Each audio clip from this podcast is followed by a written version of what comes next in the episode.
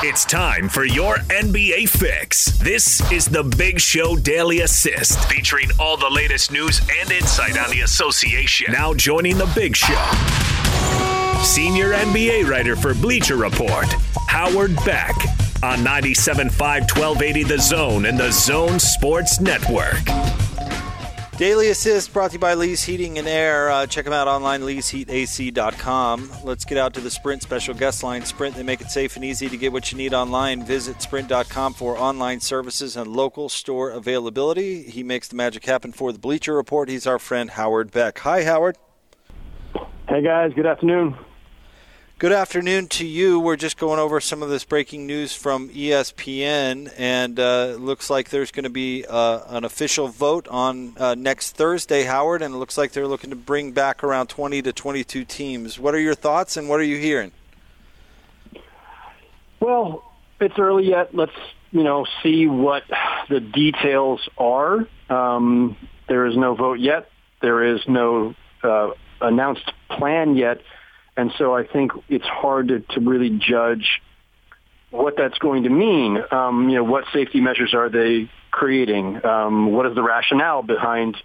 And what is it, 20 or is it 22? I don't even know what that means. Uh, it, it, it can't be both. Um, so um, you know, this is still early. Um, this obviously, as you guys note, I mean, this this is this information is just now trickling out, and so you know, there's no vote yet. There's no final decision yet. There are no details about how they're going to execute this yet. Um, all that said, I I think you know we've probably discussed this at least a couple times over the last month or two. I I don't see any reason to bring back anything more than 16 teams if um, if, if we're going to and sorry for the line beeping in. Um, if if we're going to say that this has always been a balance about, uh, or a, a, a, uh, the math is balancing the risk and health concerns against the business concerns of the NBA and, and the, the need and desire to get back to playing. If there's a balancing act in play here, which there is, then it always, to, to me, it always comes back to one thing: how much of the risk is necessary to get what you need. And if what you need is a, a valid postseason and a restart and a champion and, and, a, and, a, and, a, and a conclusion simply to the season, well, what is what is the cost of that in terms of, of health risk? And what's what you know? How far should you go? Um, 16 teams, the top eight in each conference, as they were when the season was suspended, seems like you know, a, a fair representation to me, especially when you consider that the seventh and eighth seeds in the NBA are basically just first round fodder anyway. It's not like anybody who's ninth or tenth can make a really strong case that, well, if only we had gotten in, we'd be, you know, in finals contention.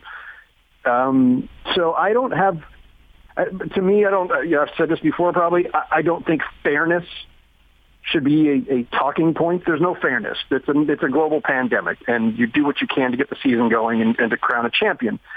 But there is no fair. There's a lot of unfair things happening right now that are of far more greater consequence than anything in the NBA. So I, 16 teams feels like enough. 20 to 22, whatever that number is, seems like too much but the NBA has business concerns here, and they want more teams and more games because it means more money, and that's their right. They're a business, and they, they want to recoup what they can. Howard, I just want to thank you for articulating my opinion better than I can articulate it. It's I agree. I'm sure you articulated it well. I I agree with you 100%. It doesn't make sense to me given the backdrop of what we're working with here. You know what I mean? It's I wrote a column about this, hasn't been posted yet, and I don't know if I'm going to have to adjust it now because of what we're hearing about these 20 or 22 teams. But it just seems it seems silly to me, given given what's what what everyone's dealing with. You want to have a postseason. You want to have meaningful basketball. Why go through jumping through these hoops or trying to get a few more teams a chance to qualify for that last spot? Just I don't know. It's just crazy to me. Every every team that you bring to Orlando is another 50 people probably. 15 players and a half dozen coaches and, and strength coaches and trainers and equipment managers and support staff and PR.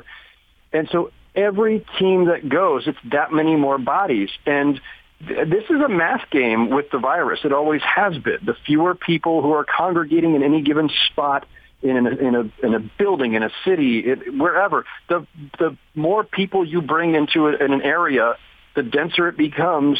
The more likelihood of, of spread or of somebody you know, we don't, and this is the other problem, folks. We don't know what the bubble is. Is it a, is it a bubble at all? And can can people come and go freely, or are they really in some sort of lockdown?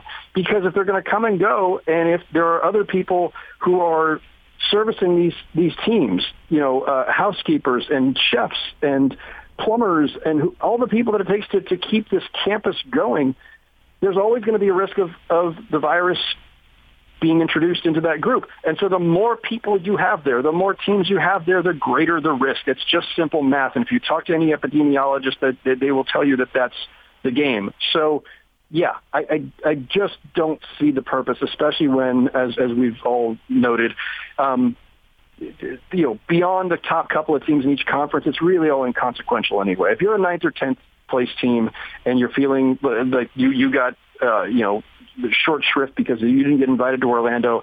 I'm sorry. I just don't have any sympathy at this point. We've had 70, 80% of the season played. That's a, a, a sufficient sample size for establishing the pecking order. Howard, once they do get it narrowed down to the 16 teams that make the playoff, do you like the idea of throwing out conferences and just seeding 1 through 16? You know, it's interesting. Um, the reason that the NBA hasn't gone to the 1 through 16, despite deliberating it quite a bit over the last five or more years, is that one, the Eastern Conference teams never want to do it because it's the weaker conference year in, year out, and it, it's it's a, it's more risk of them not making the playoffs in favor of more Western Conference teams. Um, and so so there's there's that. That if you just rank one through 16 based on record, you're, you're going to have more Western Conference teams than, and fewer Eastern Conference teams. If you're going to take the top eight in each conference this time and just throw them in, but now now re-rank them one through 16, um, it's less of an impact than to the Eastern Conference teams. This is no longer it's no longer about throwing anybody out of, of the playoff field. And the other concern has always been about travel and all the extra thousands of miles that the NBA has calculated would would happen when you're mixing the two conferences in all rounds. Um, clearly, there's no travel involved in this case. Everybody will be in one place. So it makes it more possible. But does it make it better? Does it, I mean, is it a one-off? Are you going to go back to the conference playoff formats once the world returns to normal? Um, because I like I, I, otherwise like what's the point of doing it just as a, as a as a one-off just to see how, just to see what it looks like? I mean, I just unless you plan to keep it, or unless you think there's a, a, a, a you know good chance of keeping it, then I don't know why you experiment with it. The other thing is, you know, I, I'm not a. We've talked about this. I think I'm not a big asterisk guy, and I don't think people should spend too much time thinking about asterisks. But the more uh, variables you throw into this postseason, the more things that you change, the more you experiment, the more you make it unlike other postseasons that people are, are used to seeing, I think the the more chance there is for people to sense an, a, a, a less than legitimacy about it. So there is that risk, and so I, I don't think they're going to go that direction, and I, I don't really see what the motivation would be. Howard, I want to get back to that bubble uh, environment. Uh, what, what do you think is the right way to handle this? You say if every team needs 50 people in order to show up, what about family members? What do you think? That, should these guys be isolated? Should they be allowed to have access to family members? How, uh, what do you think, and how do you think it's going to play out? It's a great question. I just don't know. I mean, you know, how strict are they going to to make this? You know, they're calling they want to call it a campus and not a bubble because I don't think they like the idea that this is somehow everybody being enclosed and and and on lockdown. And I, I understand that. So you know, it it it it has a, a, a there's a bad imagery about it, and, and it sounds too onerous. Um, and these guys are going to be there for you know, look, could be two three months if you're a team that goes all the way to the finals. That's a long time to be uh, under those kinds of restrictions. It's a long time to be away from family. I think they've got to make some allowance for family to go. The problem is, again, if you make this a porous bubble and if you allow people to come and go and if you allow family to come in, you're, you're again, you're just increasing risk. You're increasing the number of people who come in potentially with the virus. And now they're going to have tests, potentially daily tests, but that doesn't mean it's necessarily going to catch uh, an infected person before they've had a chance to spread it, especially because this is a very contagious virus and it gets spread. You, people are asymptomatic carriers, and you, you, you can't you can't just just ensure that that the environment is completely clean. So. Um, I, I, I don't know how they're going to. I this, this is why I, I'm I'm really very very curious. Not so much about the format of the playoffs or how many teams. Uh, I'm curious about that too. I'm more curious about how the NBA handles who can come in, how many people, what kind of restrictions they're under, because any kind of, of you know porous bubble or, or loose restrictions is going to invite potentially the, the, the virus in, and, and I don't know what happens after that. Howard Beck of the Bleacher Report with us. It's your daily assist. Uh, let's talk about on the floor basketball a little bit, Howard. Give us two or three teams that are your favorites when the playoffs do resume. Favorites to win it all, or just favorites to, to see back in action? Ooh, wow! Either way, let's let's go with see back in action. That's the more interesting one because the the championship contention is probably the same answer for everybody, right? It's it's you know Milwaukee being the overwhelming favorite in the East, or at least the favorite. I don't know if they're overwhelming favorite, but, Mil- but Milwaukee's the favorite in the East, a clear favorite, put it that way. And it's the Lakers and Clippers in the West, and I don't really think it goes beyond that in the West. I think the East has the, the, at least the potential for Boston or Toronto or, or maybe Miami to make a run. Um, Philly, which is back healthy, maybe can make a run. So, like, I don't think Milwaukee is actually unbeatable. I, I think the East is actually more interesting, um, especially now with, with teams having gotten healthy during the uh, the hiatus. But in terms of teams I'd like to see that I just think you know it'll be fun to see back on the court, I want to see Luka's the playoff debut. Um, Luka and Porzingis have had some pretty nice moments this season, so that that'll be interesting. Assuming that it's Ja Morant and the Grizzlies still holding down the eighth seed, like that could be fun. If the Pelicans instead bust in, um, obviously, everybody wants to see that. And, you know, Zion versus LeBron in the first round um, would be spectacular. One more reason why the NBA is probably leaning toward more teams than, than not because, hey, ratings. Um, so those are some of the teams I'm really intrigued by. And, and you know, I, I think Boston they've been one of these teams the last couple of years that they, it always feels like they're they're coming up a little bit short of, of expectations. But I think that this is a year where they were really trending the right direction, and Jayson Tatum was looking like a, a potential MVP candidate, not not necessarily for this season, but a future MVP. And I, I think the Celtics could really make a run. I think they're they're fun to watch. They've just got a lot of interesting pieces. So. Um, yeah, a lot of, lot of different directions we could go with uh, the, the who we want to see. So, Howard, you think a four, four and a half month interruption is really not going to veer this thing any which way uh, than the one we thought it was going to lead to? well, I, I, I, would, I would actually say all of the impressions I just gave are based on when things were frozen on March 11th. I think actually there's quite a bit of potential for some volatility and crazy things happening because of the long layoff. We really don't know um, what the net effect is going to be. Like who's going to come back 20 pounds overweight? um, which teams are going to come back just completely out of sync? And uh, there, the, the number of players who do not have not have had access to a basketball hoop for the last several months is a lot higher than people think. I don't know what the number is, but every time I talk to a player or anybody with associated with a team, they're always talking about how many guys don't have hoops um, because there, you know, not everybody has a home gym. Not everybody has access to to a, a basket in any place close to them. A lot of them are in apartment complexes and they're not in their home markets. So um, I just don't even know what the basketball is going to look like when these guys get back. So there's potential for some crazy things happening and some upsets. And again, that's why some people think, you know, that there may be an asterisk because we might see some some goofy things happen after this long layoff. Howard, if that'll lead to more intrigue, I, I, I, certainly not worth the cost of this horrible thing that's happened. But uh, uh, maybe you're right. Maybe it will make it more unpredictable. Hmm. It it could. Um, I, I tend to think that talent still wins out. I tend to think that the pecking order, as we knew it in March, will still be the pecking order in August. But there there are a lot of unknowns and a lot of variables that have been thrown into this thing. Well, do you think you'll be assigned to go down there, uh, Howard? What's going to, how's this going to affect you?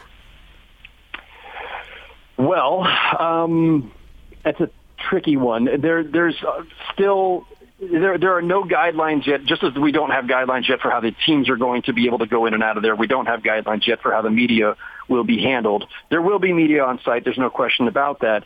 Uh, what restrictions we may be under or what it will require to go and whether you have to be there for the entire time. Um, those are all open questions, and, and those are things that the NBA is, is still working on.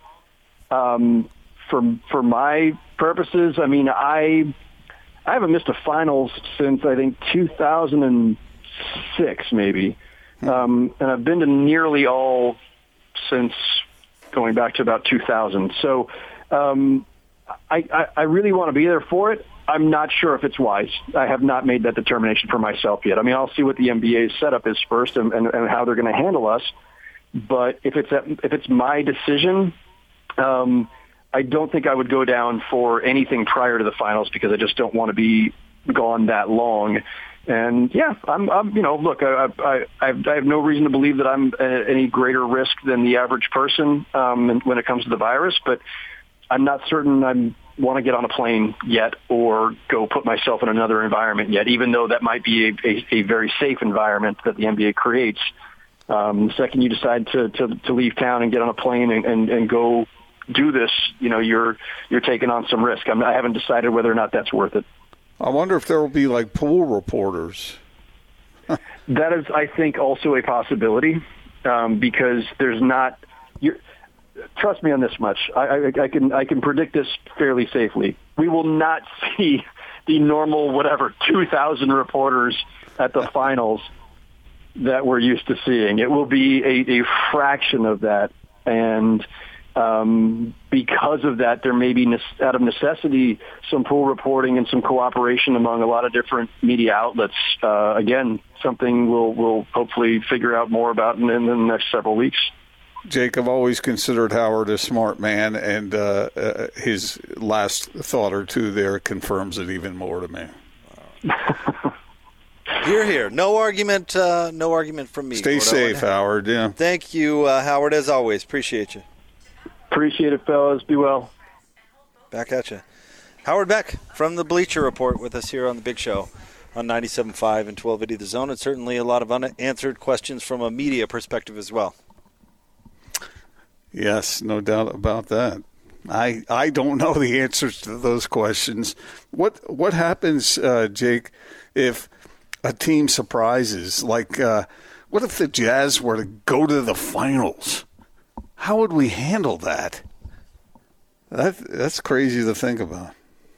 It'd be awesome. It'd be awesome. I mean, yeah, but are, are you going to jump on a plane and head to Orlando? How? I just, I don't know. I'm going to hitchhike. That's what I'm going to do. I'm going to go out mm. and and show some leg, Gordon, and hitchhike across this great country. That's my plan. don't don't do that. No. All right, uh, we are live at the warehouse, 86 East University Parkway, right here in Orem. Drop on by and see us. They also, of course, have their Salt Lake location, 1967 South, 300 West. We'll have more of the big show coming up next. 97.5 and 1280 The Zone.